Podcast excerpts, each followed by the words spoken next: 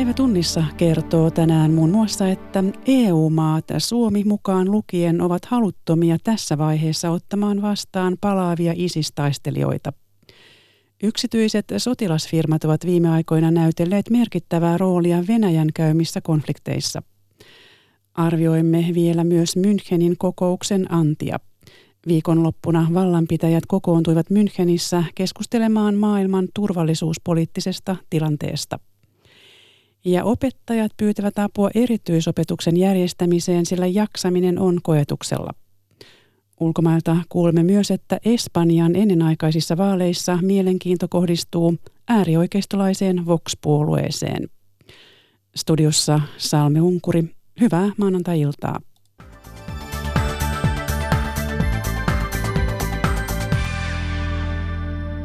Ulkoministeri Timo Soinin mukaan iltapäivällä ei ollut tiedossa, onko Syyriassa vangittujen ISIS-vierastaistelijoiden joukossa suomalaisia. ISISiä vastaan taistelevat kurdijoukot ovat vanginneet noin 800 ulkomaista vierastaistelijaa ja Yhdysvallat vaatii Euroopan maita ottamaan vastuun omista kansalaisistaan. Aiemmin on arvioitu, että Suomesta olisi lähtenyt joitakin kymmeniä henkilöitä ISISin riveihin Syyriaan ja Irakiin. Ulkoministeri Timo Soinilta ei sympatiaa mahdollisille palaajille heru. Kyllä mä pidän äärimmäisen paheksuttavana sitä, että Suomesta on lähdetty tällaisen raakalaismaisen järjestön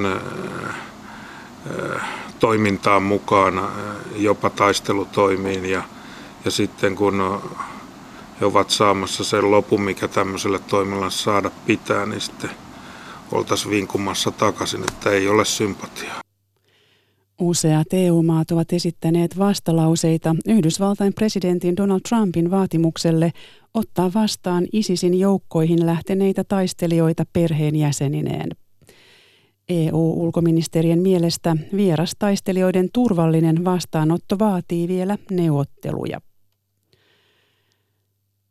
Venäjä on viime vuosina enenevässä määrin turvautunut yksityisiin sotilasyhtiöihin niin Itä-Ukrainan kuin Syyriankin konflikteissa. Venäläiset sotilasfirmat ovat toimineet yhä aktiivisemmin myös Afrikassa. Toimintaa harjoitetaan harmaalla alueella, sillä Venäjän laki ei tunnusta yksityisiä sotilasyhtiöitä. Osa kaatuneiden palkkasotilaiden omaisista on alkanut vaatia valtiolta tukea. Все-таки признали наших мужей военнослужащими, так как наши дети остались без помощи государства. Haluamme, että viranomaiset tunnustaisivat miehemme sotilaiksi, koska lapsemme ovat jääneet ilman valtion tukea, opettaja Olga Markelova sanoo Nizhnelamskin kaupungissa 900 kilometriä Moskovasta itään Venäjän Tatarstanissa. Hänen entinen aviomiehensä Dimitri kaatui kaksi vuotta sitten Syyriassa. He joutuivat miinakenttään myöhään yöllä, kävelivät ansalankaan. Heitä oli kaksi ja he kuolivat. Olga Markelova kertoo uutistoimisto Reutersille antamassaan haastattelussa. Nyt hän vaatii Venäjän valtiolta tukea, joka kuuluisi taistelutehtävissä kuolleen omaisille. Ongelma on, että Dimitri Markelov työskenteli yksityisen Wagner-sotilasfirman laskuun, eikä Venäjän laki tunne yksityisiä sotilasyhtiöitä. Dimitri Markelovin katsotaan olleen Syyriassa yksityishenkilönä. Palkkasotilaana Dimitri oli jatkuvasti matkoilla, osin senkin takia Markelovit olivat eronneet, mutta Dimitri halusi asettua aloilleen ja esittää suurempaa roolia tyttärensä elämässä, Olga Markelova kertoo.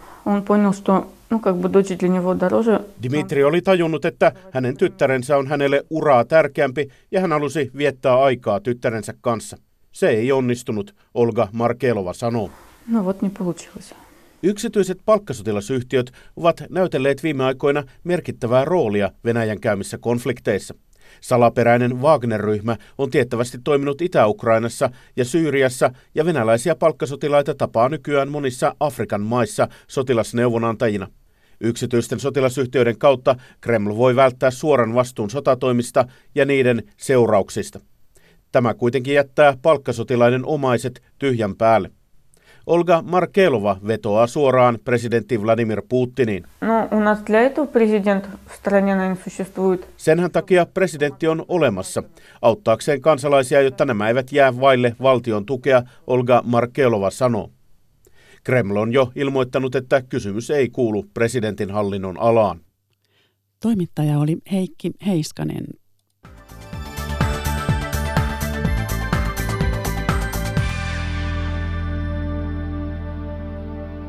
Palataan sitten viikonloppuna pidettyyn Münchenin turvallisuuskonferenssiin. Eilen päättynyt konferenssi kokosi yhteen ennätyssuuren joukon valtionpäämiehiä ja muita huomattavia vaikuttajia keskustelemaan maailman politiikasta. Suomesta Münchenin turvallisuuskonferenssiin osallistuivat tasavallan presidentti Sauli Niinistö ja puolustusministeri Jussi Niinistö. Ulkopoliittisen instituutin vanhempi tutkija Charlie Salonius Pasternak ja Helsingin yliopiston tutkijakollegiumin johtaja Tuomas Forsberg arvioivat konferenssin antia Niklas Vanken haastattelussa. Aluksi he kommentoivat maailman tilannetta.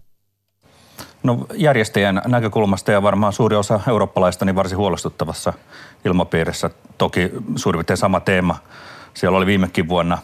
Mutta ehkä se, mikä pistää silmään on, kun tämän kokouksen alla julkistetaan tällainen laaja mielipidetutkimus, niin näyttää siltä, että siinä on aika iso ero siinä, kuinka huolestuttavana kansalaiset pitävät nimenomaan tätä turvallisuustilannetta.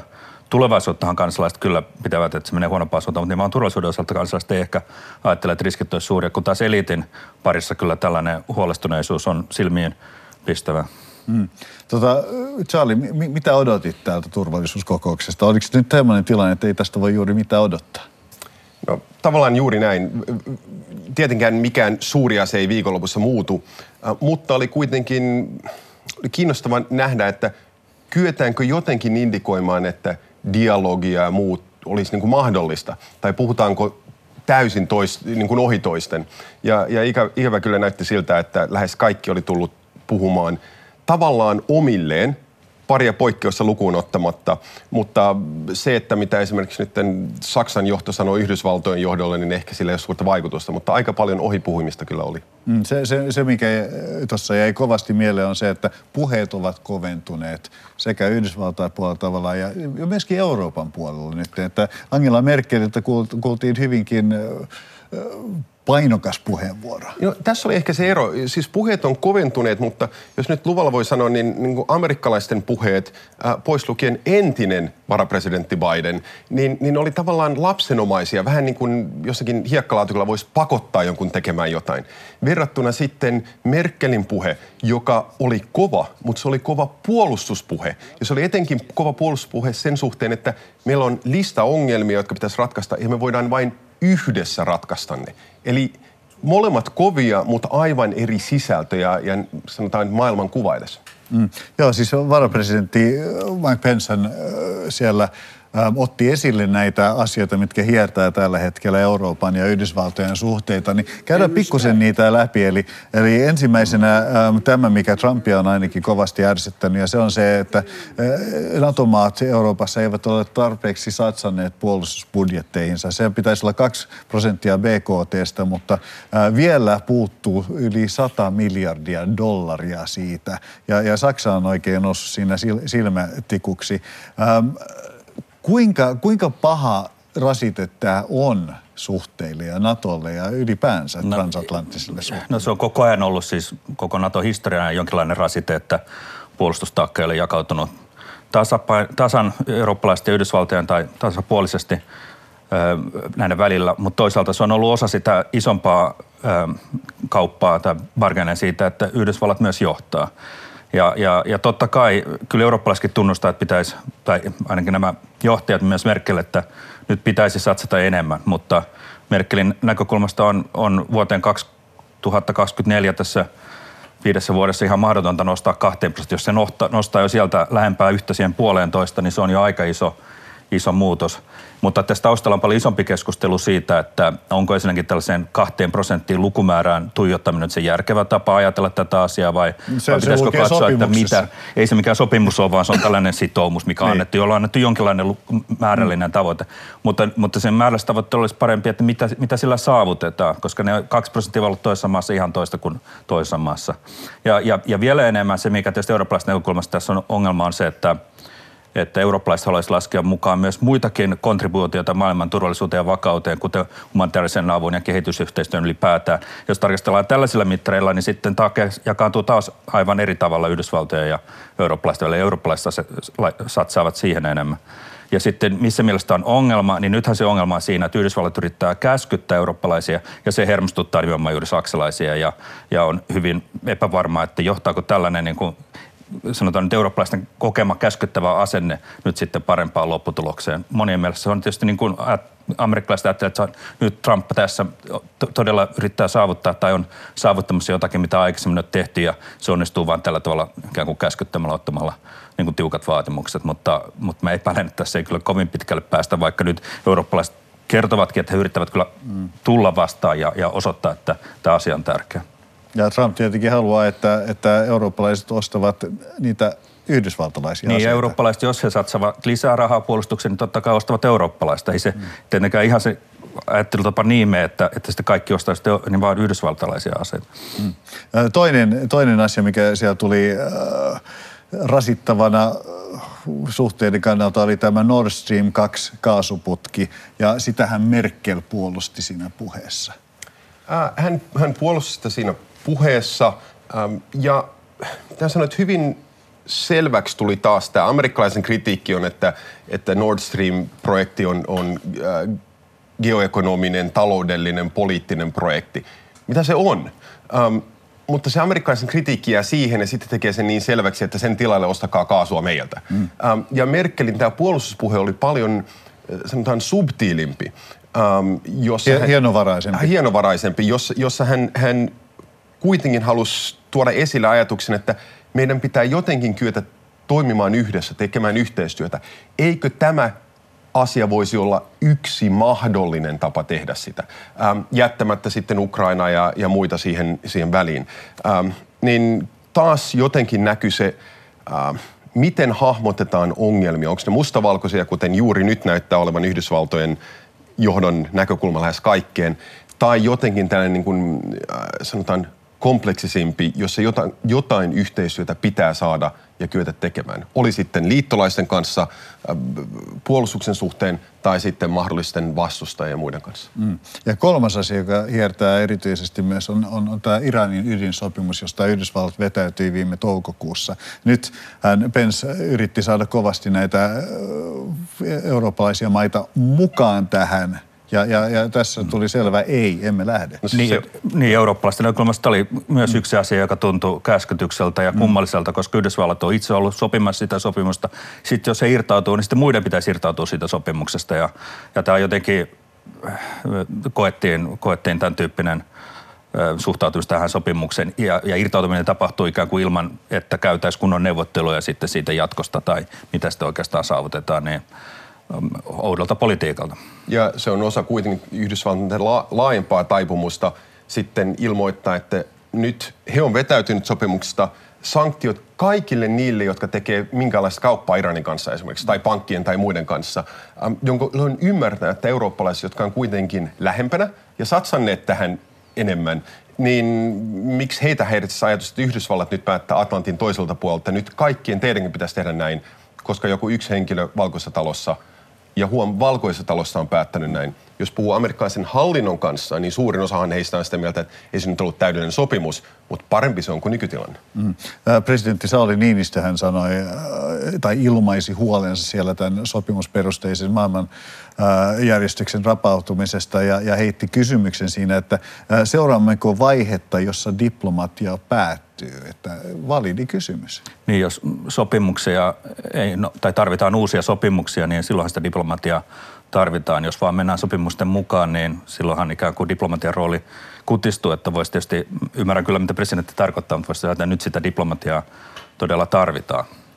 No, tämä on, on ongelma, koska just nyt näyttää siltä, että näitä olemassa olevia sopimuksia, niin joko niistä lähdetään, jätetään, ähm, tai sitten niitä ei vain seurata äh, hyvin selektiivisesti. Ja pienelle valtiollehan tämä on, on katastrofaalinen tilanne, mm. jos näyttäytyy siltä, että ei vain suuret, vaan keskisuuret ja melkein kaikki muutkin on päättänyt, että ei näitä yhteisymmärryksiä tai sopimuksia nyt tarvitse seurata kauhean tarkkaan. Mm, ja tässä näyttää palautu, palautuneen tämä suurvaltapolitiikka, eli vahvemman voimalla äm, jyrätään.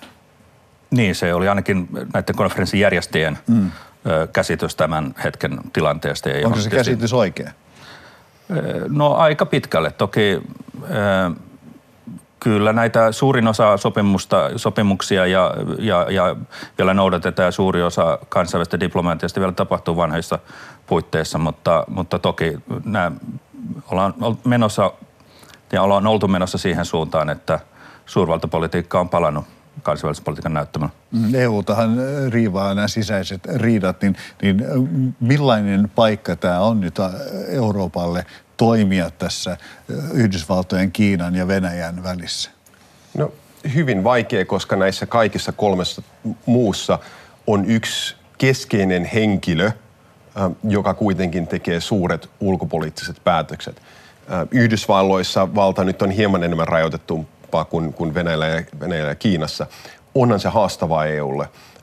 Ja väittäisin, että siitä tulee vielä haastavampaa, kun yksittäiset hahmot, kuten Angela Merkel, sitten jää eläkkeelle. Vaikea nähdä hänen jälkeensä juuri nyt, että kuka olisi se eurooppalainen henkilö, joka pitäisi vastaavan puolustuspuheen, jota ihmiset kuuntelisivat pari vuoden kuluttua. Ja eurooppalaista johtajuutta aivan. Tässä Niklas Vanken kanssa maailman tilanteesta olivat keskustelemassa ulkopoliittisen instituutin vanhempi tutkija Charlie Salonius Pasternak ja Helsingin yliopiston tutkijakollegiumin johtaja Tuomas Forsberg.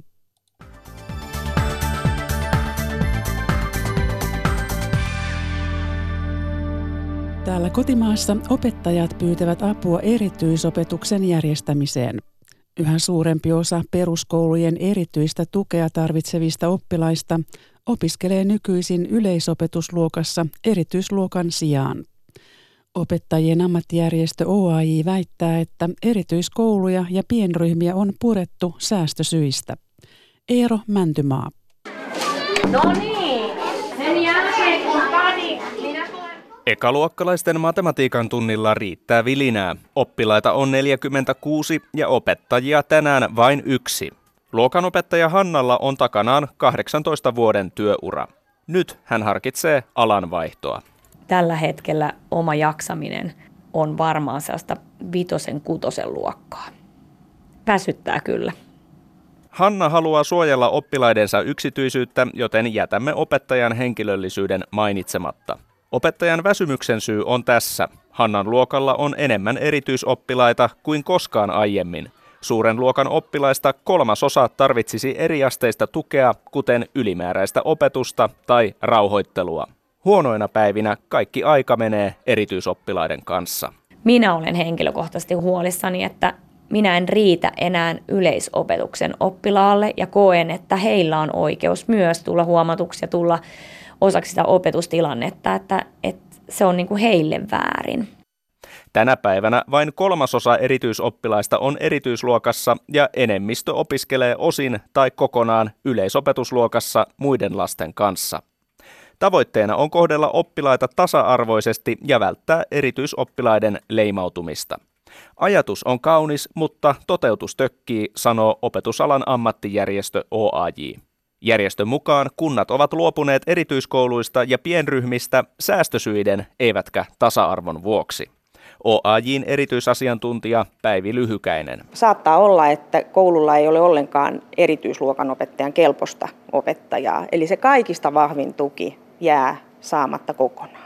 OAJ vaatiikin muutosta perusopetuslakiin, joka järjestön mielestä jättää erityisopetuksen laadun liiaksi kunnan taloudellisen tilanteen varaan. Rahoitusta pitäisi kehittää parempaan suuntaan sillä tavoin, että se olisi valtion rahoittamaa, ettei oltaisi erilaisessa tasa-arvoisessa tilanteessa riippuen siitä, mihin kuntaan sattuu syntymään. Ilmaston lämpeneminen lisää metsätuhojen riskiä Suomessa, kun myrskyt, tuhohyönteiset ja taudit lisääntyvät. Paukkupakkaset eivät enää tuhoa hyönteisiä entiseen tapaan ja etelämpää kulkeutuu uusia lajeja lämpiminä kesäkausina. Hiilinielujen kasvattaminen metsähakkuita lykkäämällä sisältää myös omat riskinsä, sillä tuholaiset iskevät helpommin vanhoihin metsiin. Tässä näkyy aluksi ollut tuulituho, sen jälkeen sitten tuho on ollut noin, varmaan puhutaan jopa sadan rungon luokkaa. Sen jälkeen sitten on kirjanpainaja iskenyt niihin seuraavana kasvukautena niihin kaatuneisiin puihin ja sitten taas seuraavana kasvukautena siirtynyt siitä sitten eteenpäin pystys oleviin puihin. Metsäasiantuntija Jussi Posio esittelee tuulituhoja lounaissuomalaisissa metsissä.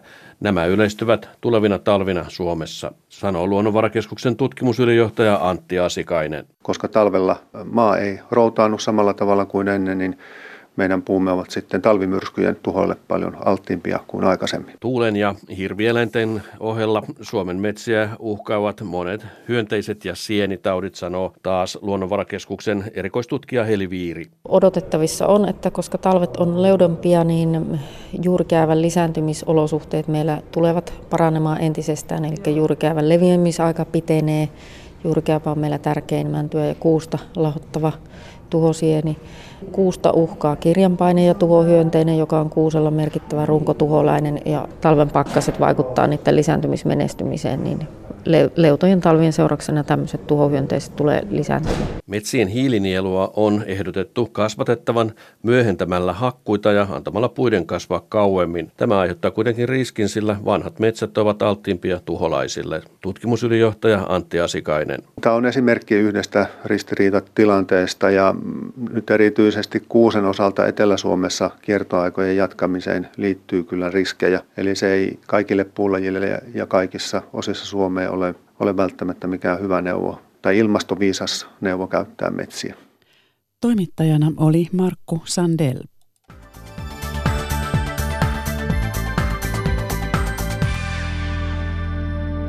Nyt ulkomaille ja Espanjan poliittiseen tilanteeseen. Maassa pidetään ennenaikaiset vaalit ensi kuun 28. päivä ja suuri mielenkiinto kohdistuu uudeksi poliittiseksi voimaksi nousseeseen äärioikeistolaiseen Vox-puolueeseen.